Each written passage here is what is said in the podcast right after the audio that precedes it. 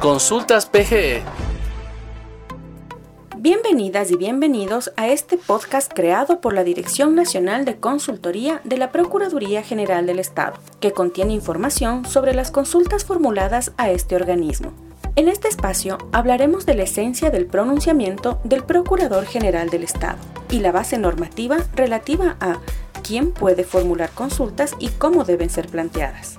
Así también les comentaremos acerca de nuestro sistema de consultas absueltas. Nuevamente, bienvenidos. La esencia del pronunciamiento. El pronunciamiento del Procurador General del Estado contiene un dictamen general y abstracto sobre la aplicación de normas jurídicas, con excepción de normas constitucionales, pues aquello corresponde a la Corte Constitucional. Se debe aclarar que el pronunciamiento no interpreta normas, pues aquello es atribución de la Asamblea Nacional. Por su carácter vinculante, el pronunciamiento del Procurador General del Estado es considerado como una norma. Vinculante quiere decir que es obligatorio para toda la administración pública respecto a la materia consultada. Por este motivo, los extractos de los pronunciamientos del Procurador General del Estado se publican en el Registro Oficial. ¿Quién puede formular consultas al Procurador General del Estado? El numeral tres del artículo doscientos treinta y siete de la Constitución confiere al Procurador General del Estado atribución para atender las consultas formuladas por los organismos y entidades del sector público, es decir, por aquellas instituciones a las que se refiere el artículo doscientos veinticinco de la Constitución. Esto quiere decir que no pueden presentar consultas las personas naturales y las personas jurídicas de derecho privado, por la limitación constitucional que acabamos de mencionar. Pero la consulta no puede ser planteada por cualquier personero de la institución. Según el artículo trece de la Ley Orgánica de la Procuraduría General del Estado, podrán realizar consultas al Procurador General únicamente las máximas autoridades de las entidades del Estado. Por ejemplo, ministros, alcaldes, prefectos, gerentes generales de empresas públicas, etcétera. No pueden realizar consultas concejales, directores nacionales o zonales u otros funcionarios de la institución consultante.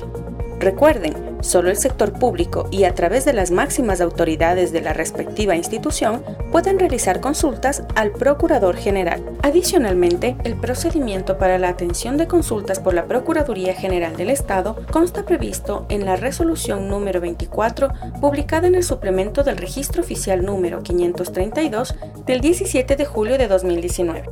¿Cómo se debe plantear la consulta? Todo pedido de absolución de consulta debe ser dirigido al Procurador General del Estado y estar acompañado del informe suscrito por el asesor jurídico de la institución pública consultante. Este informe identificará la duda que motiva la consulta y tratará sobre la aplicación de las normas jurídicas y no sobre casos concretos. Las consultas pueden ser ingresadas en las direcciones regionales u oficinas provinciales, que la Procuraduría General del Estado tiene en diversas ciudades del país, como Guayaquil, Cuenca, Portoviejo, Riobamba y Loja, entre otras. ¿Qué ocurre si el Procurador General del Estado ya se ha pronunciado antes sobre una materia?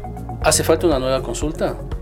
En caso de que una consulta se refiera a normas vigentes, respecto de cuya aplicación ya existiere pronunciamiento previo del Procurador General del Estado, no será necesario nuevo pronunciamiento. Esto es consecuencia del carácter general y vinculante del pronunciamiento, al que nos referimos al inicio, que da lugar a que sea considerado como una norma.